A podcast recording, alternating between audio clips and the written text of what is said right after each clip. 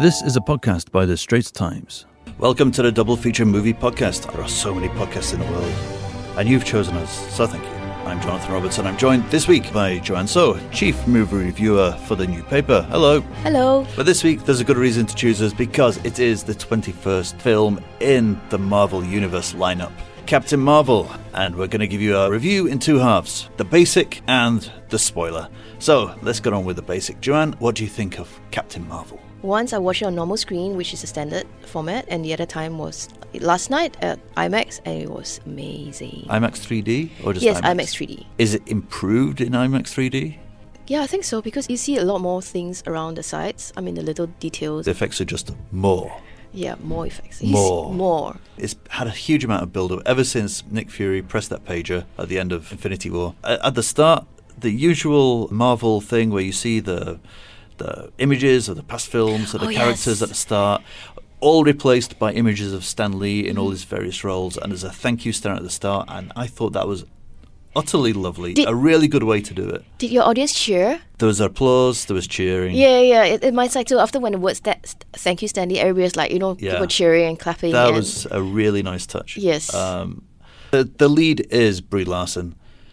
It also stars Samuel Jackson in the biggest role he's had Yes. in a Marvel film ever since, well, Winter Soldier was the last big outing he had. It's the Sam and Brie show. yes, it's, it's one. also a Nick Fury origin story.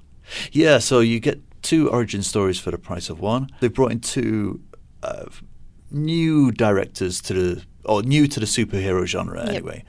And Anna Boden and Ryan Fleck. I mean, the most notable film that they've done in the past was probably Half Nelson with uh, Ryan Gosling. Not a superhero drama by any Indie film. stretch. Very, very indie. Uh, and what they've done here is a film that it's very hard to unpack. It's it's it's a very different way to tell an origin story because it's it's quite trippy. Yeah, I think it's quite difficult to for them definitely because I mean, Carol Danvers is both human and Kree, half a- half human, half alien. So I guess to tell the origin story from both worlds, you have to be a bit surreal about the whole entire thing. It's like what's her origin on this alien planet and what is her origin story on Earth. So I guess that's why you have a, two different feels about it. Well, I suppose it's been shown that she's a test pilot. At some point, something went wrong, and Yep. she's uh, mind wiped, and she ends up as a soldier for the the race called the Kree, who are in a intergalactic war with the Skrulls. Yes. And she's part of the Jude Law crew. Yep. Jude Law is her boss, who is Star Force Commander. Kree Star Force Commander Yon Rog. She is uh, very much a junior part of the team. She's trying to train to be good enough Yep. in the eyes of Jude Law, who seems quite uh, supportive. Mm. If I don't know, is it just me or do you seem a little creepy? A little. Uh, That's why I think there's this. It's like you, you, you know he's definitely hiding something. he In- seems a bit, you know, maybe. slightly predatory. Yeah, so I Yeah. think maybe he plays it that way that you know he he he wants people to think that you know he's just not like a straightforward boss. Well, Brie Larson, uh, her name is Vers on the Kree world. Vers. Vers.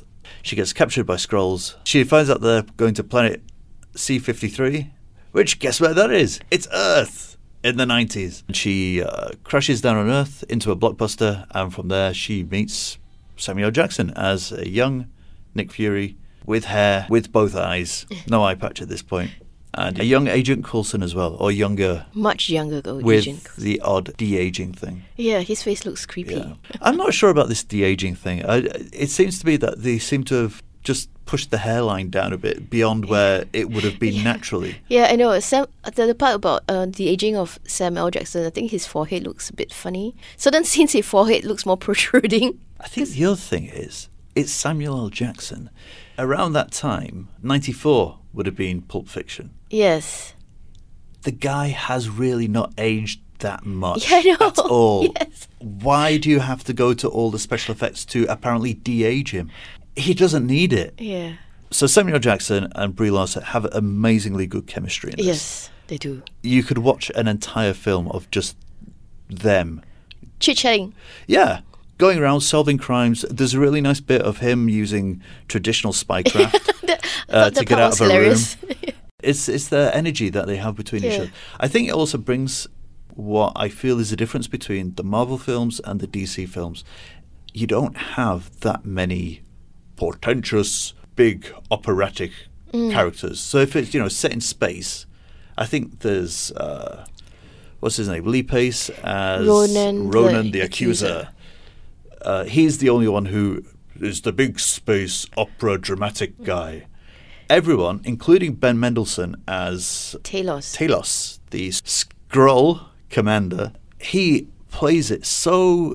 Okay, it's between naturalistically and chewing the scenery because he's just Australian. yeah, he's just he feels like he's quite a normal guy. He's just one one of them, and it doesn't come across. It's, it's I was wondering like it gives you the feel like is he just like you know a man wearing a rubber suit just being there or just being you know in a Helen costume. It's nothing scary about him or nothing.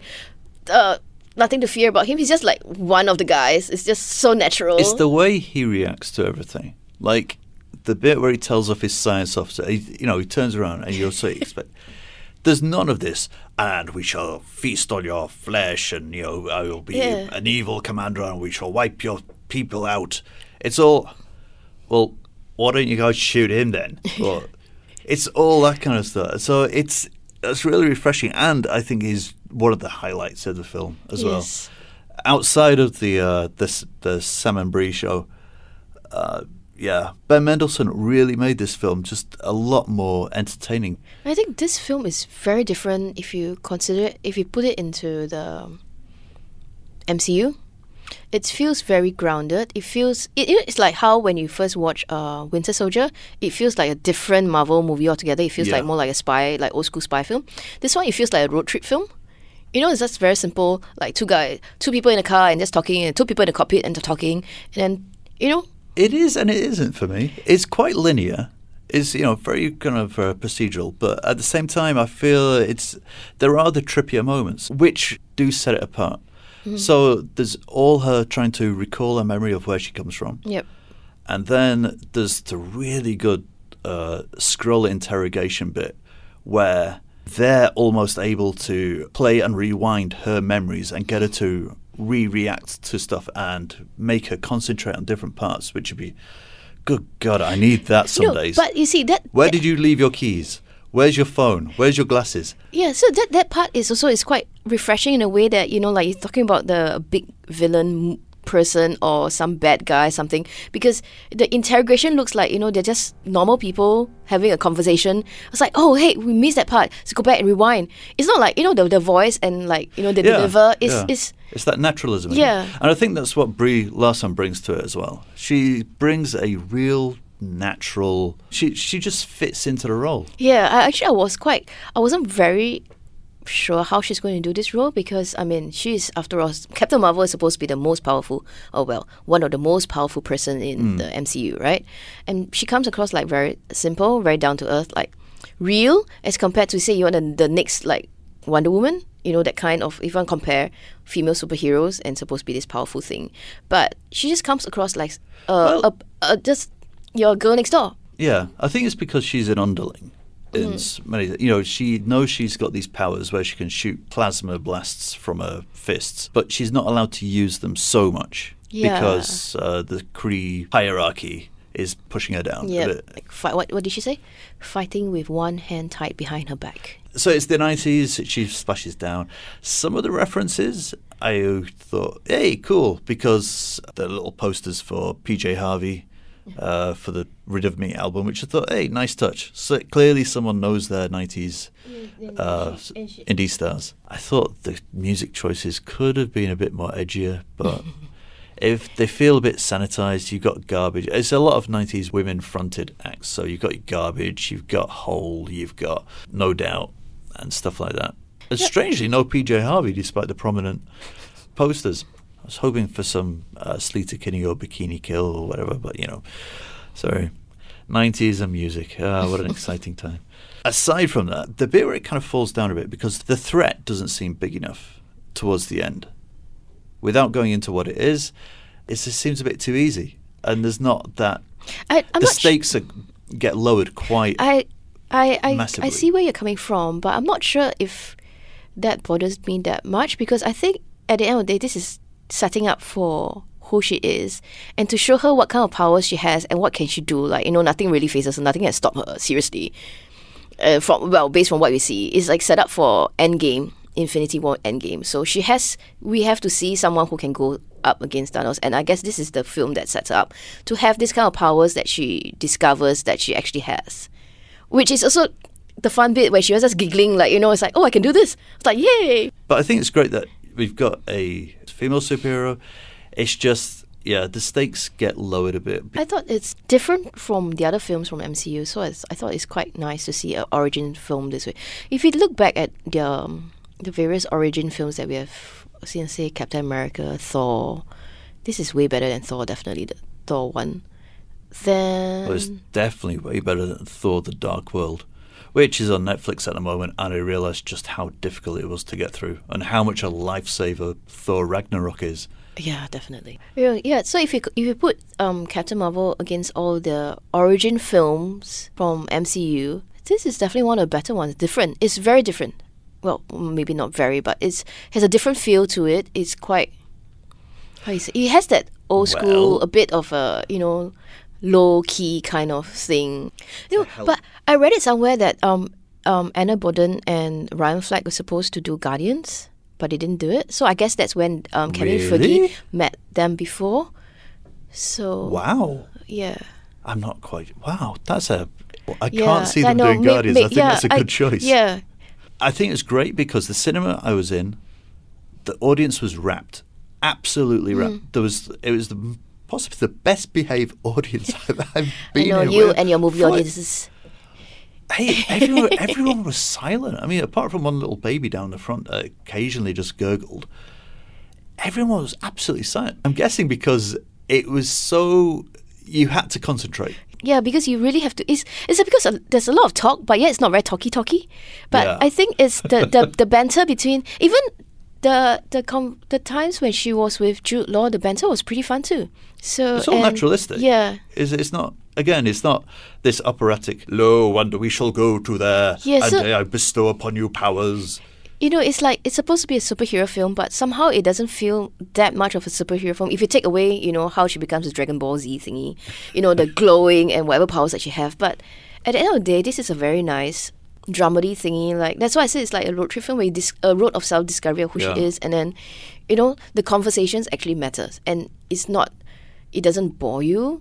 Like for Brie Larson and Samuel L. Jackson discover each other like their own rules. I mean, I guess Nick, Nick Fury and Carol Danvers, how they find each other and how they have this chemistry and why at the end like he knows that who she she can be and that's why she he paid for her. And why he knows to set up the Avengers. Yes. Which brings us into spoilers.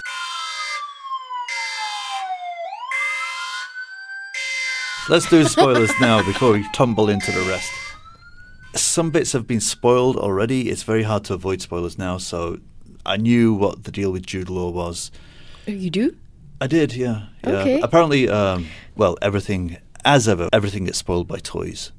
Oh, So okay. th- that came out earlier, and uh, yeah, I knew what the deal with him was, but even then, it was kind of obvious in the film. yeah, I knew it, he has something. There's something about him because from the start where he has this look in his eyes. I'm not sure whether he did it on purpose or is it unconsciously he did it, but you kind of tell like is that he has more than Well, what he's showing. yeah, there's something shifty about him. But to be honest, I thought he was a Skrull. Oh, I didn't. I, I knew I he thought was. there was going to be some big twist that it turns out he's a Skrull all along. Oh no, I did. I didn't see that twist, but I knew that he was a bad guy. But he, as in, like, not exactly a bad guy, but I knew he was after something that, and he's not telling her, and obviously he knows more about her history and her background, and he's not telling her. Ben Mendelsohn, as the Skrull leader, provides the biggest twist in the entire yes, thing, yes, which yes, was a shock reveal. yes. Because if you know your Marvel stuff, you know that the Skrulls are the bad guys all along. Big difference here, they ain't. No, it's the Kree that are the bad guys. But you see, it, it makes sense after the whole after watching everything because if you if what okay from my little knowledge of MCU and whatever fro- it's based on the movies, not Right. definitely on the comics. Is the Kree were the bad guys in Guardians. So it's like Ronan Accuser was the bad guy. So if you and what's that Djimon Hounsou's character's name it was the bad guy too. So it kind of makes sense that the Kree became the bad guys.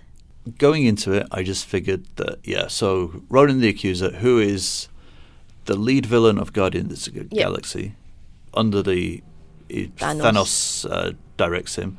I just figured he's just turned his because they say that you know he didn't like the truce that had happened. I had no idea when the Yeah, thing. So he's rogue. So He's initially, that's what I thought. that- But then the way Jude Law carries himself, these are the little things that tells me there's something not right about Jude Law. The only twist that I was surprised by was um, Ben Mendelsohn, Yeah. and it's like the whole big reveal. It was just set in this little hut, and I thought it's quite an intimate setting. It's not like you know your big, huge um, twists that you you expect from all the other movies, that kind of stuff. It's just like, oh, by the way, I'm not a bad guy. I just want to protect my family. It's just simple Yeah. revelation like that. Yeah. No, I, I thought it was great. But with that, where was the big threat? Because if she's got all these powers, and it all seemed a bit too easy, it was. It, it was eh. just it was just there to set it up for Endgame because you cannot introduce her in Endgame and show what kind of powers that she has. I don't so mind that bit. It's just that kind of glee that she found. You know, knowing that she's got that, but it didn't quite come across of knowing. Oh my Suddenly god! she- Actually, I have way more powers than you guys.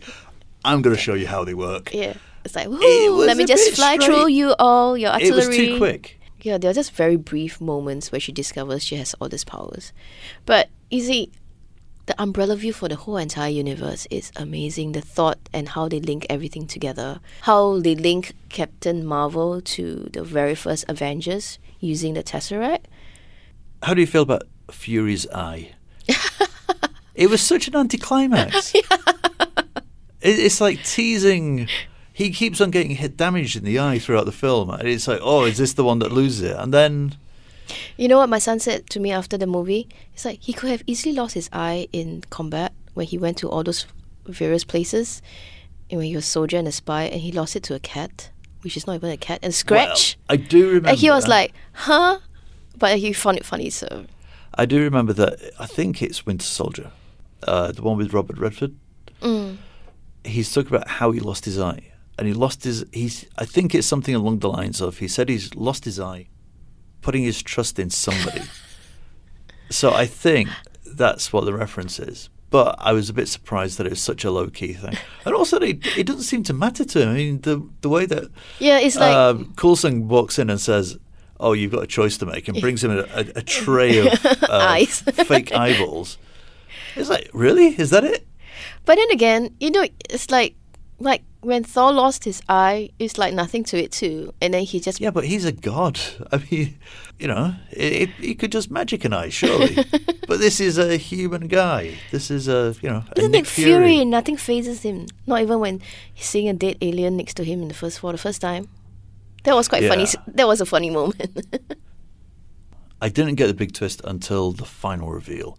So when Ben Mendelsohn comes out and says, "Oh yeah, uh, we were working with Annette Bening.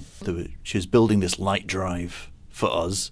I was still wary of him, as you know, the Skrull could turn around. I think it's just because it's it's been so ingrained. yeah, that is bad Not that guy. I'm a huge fan of the Marvel comics and stuff, but just Skrulls are bad. No, but I think it's also ingrained in the fact that there needs to be a bad guy in the film. So you Yeah. kind of think that who is this bad guy? Who is this bad guy? And he's obviously painted as a bad guy from the start. And you kind of think that okay, is he like playing mind games with um Brie? I think it's also because it's Ben Mendelsohn, and it- Yeah, it's, it's he's like- always playing the bad Yeah. guy. So obviously he's the bad guy, right? Yeah. Because you've cast it. It's like putting Pedro Pascal in there. You know he's going to twist around at some Yeah. point. Aha! It was me all along. That's right. So yeah, Ben Mendelsohn, bad guy, playing a Skrull. He's the big a twist bad right guy. from the start. It's like just him in the movie. It's like you know he's a bad guy, and Yeah, he just plays your mind that he's a bad guy because he's always. He wasn't he the bad guy in Star Wars? Yeah, very much so. Yeah. Yeah, so but then I didn't actually get the full twist, which is he was telling the truth and that he's basically protecting his family who've been on this little hidden space station Yeah. for that long. Um, until they actually came out and said, "Oh, look, people are on the space station. They're here." Yeah. And I, I think that point is where, aside from Ben Mendelsohn giving it plenty of looseness about being the, the Skrull leader. I was like, ah, you know, very naturalistic. But then it, the the emotion part comes out. Yes, you know, that's what that's what surprised me because it's like you know under all that mask and the the prosthetics and everything. Obviously, there's tons of makeup under Yeah. him. He's how he brings across his character. It feels very real, and it's like you know somehow you be able to act through all the prosthetics. Yeah, and then and yeah. then it's like um, I thought the the most touching moment was when he had that he just had telling. Brie Larson just comforting her. It's, it's just war. I've done bad things too. Don't Oh feel yeah, apologetic because to my she's she's kind of really apologetic that she realizes, oh no, I've I'm killed- one of the bad guys. Yes, that's right. and she's been killing Skrulls all along, when they're not the bad guys. They're Then all he just had to do is just you know that that that warmth from his eyes. Just I don't know how he, I I I felt it. I felt like he was actually being genuine and That's amazing, yeah. Because Yeah. to get through the prosthetics Yes, to do that right, it is yeah. quite amazing, and it I think it's it shows a kind of maturity in Mm. the writing as well. That you know that one side is willing to say, yeah, I, I've done some really bad stuff, but you know, it's we war. all just have It's- to put it yeah. behind us to to move on. And it's like that that even this is a very simple line between um, Samuel Jackson and Brie in a car where he said, you know, war is a universal universal language because they are such great actors. This this film, I mean, that's the, whole reason why I think it works so well. I'd love to see if Anna Boden and Ryan Fleck continue in the Marvel universe. Obviously, if they've been courted for Guardians, then not. Are they mm. eschewing for Captain Marvel 2?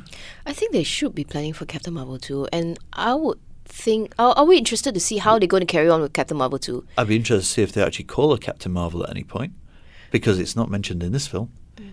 Strangely, she's not Maybe they'll address called it in Captain Endgame. Marvel. Who are you? It's like, Could be, maybe. Yeah. I don't know. Speaking of Endgame, you have to stick around for the end credits. yes. Okay, there's two. Uh, one is you definitely need to stick around for, and thankfully that's the first one. The last one, uh, it's cute, It's cute. but I don't know that you've got to stick around for. Oh yeah, but yeah, that that was a good. If you want to find out what happens, what the whole intergalactic pager was, or you know, you have to watch the mid credit. Stay Yeah. for it. I think. Well, she'll probably be the one to be sent to go and rescue Tony Stark because she's the only one who can fly.